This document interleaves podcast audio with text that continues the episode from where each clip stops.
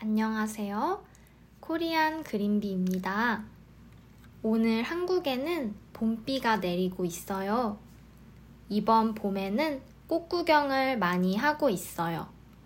목련, 개나리, 진달래, 벚꽃, 수선화. 예쁜 꽃들을 보면 기분이 매우 좋아져요. 이번 주에 안면도라는 지역에 다녀왔어요. 아름다운 바닷가에서 영롱한 석양을 봤어요. 그리고 집에 돌아오는 길에 서산 당진 지역에 들려서 지역 축제도 즐기고 아기자기한 미술관도 구경하고 왔어요. 정말 행복한 1박 2일 여행이었어요. 오늘 팟캐스트에서는 이사 그리고 독립에 관한 이야기를 하려고 해요. 여러분은 지금 혼자 살고 있나요? 아니면 가족들과 함께 살고 있나요? 저는 현재 혼자 살고 있어요. 20대 초반부터 지금까지 독립한 지 5년 정도 됐어요. 그 기간에 한국에서만 다섯 번의 이사를 했어요. 해외에서 머물렀던 것까지 더하면 총 8번 집을 옮겼었네요. 제 생각에 보통 한국 사람들이 독립하는 시기는 크게 두 가지로 나뉘는 것 같아요.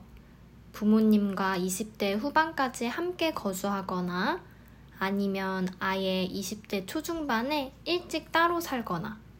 저는 후자예요.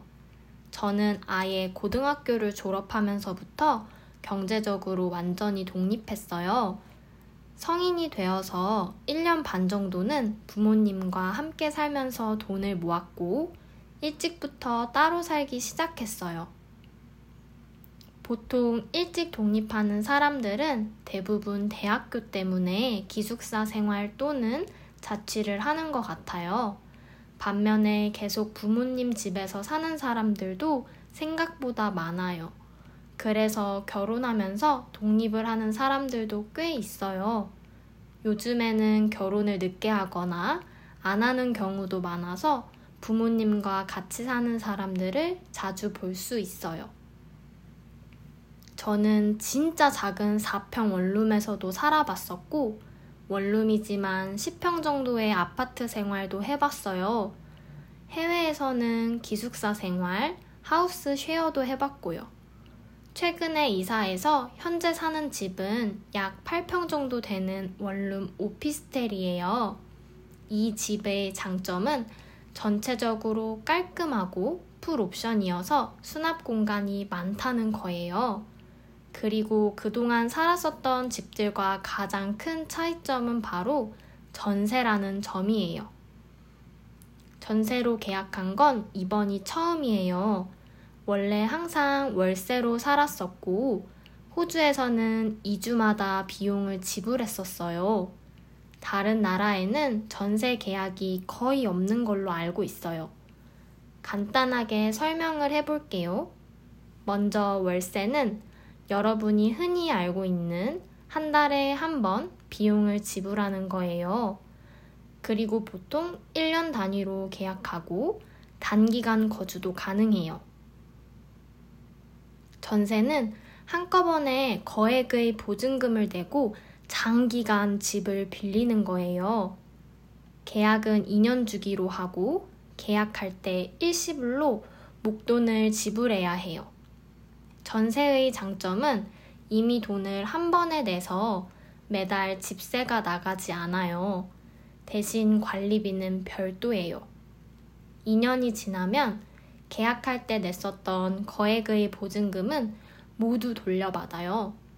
단점은 엄청난 목돈이 필요하다는 것과 그 돈을 돌려받기 어려울 수도 있는 위험 부담이 있다는 거예요. 가끔 정말 나쁜 집주인들이 전세금을 돌려주지 않고 잠적해버리는 사건을 한국 뉴스에서 볼 수 있어요. 위험 부담이 있지만 월마다 꽤 큰 고정 지출이 필요 없다는 점이 제가 이번 이사를 결정하게 된 가장 큰 이유예요. 그리고 이제 회사 때문에 이사를 하지 않아도 되어서 가족들과 가까운 곳에서 다시 살게 되었어요. 서울이 아니라 제가 어렸을 때부터 쭉 살아왔던 수원으로 다시 이사 와서 정말 좋아요. 새로운 집은 정리는 다 끝났는데 아직 책장이 오지 않았어요. 책장이 도착하면 정리를 마무리해서 룸투어 영상을 만들어 볼까 생각 중이에요. 인테리어에 신경을 많이 쓰는 편이 아니어서 여러분이 좋아해 줄지는 모르겠지만 그래도 기대해 주세요. 세 번째 팟캐스트는 어떠셨나요? 조금 어려울 수도 있는 주제이지만 많은 분들이 궁금해하는 한국 실생활 문화라고 생각해요. 이번 팟캐스트가 여러분의 궁금증을 풀어주는 데에 도움이 되었으면 좋겠어요. 다음에도 흥미로운 주제로 찾아올게요. 오늘도 그림비 하세요. 안녕!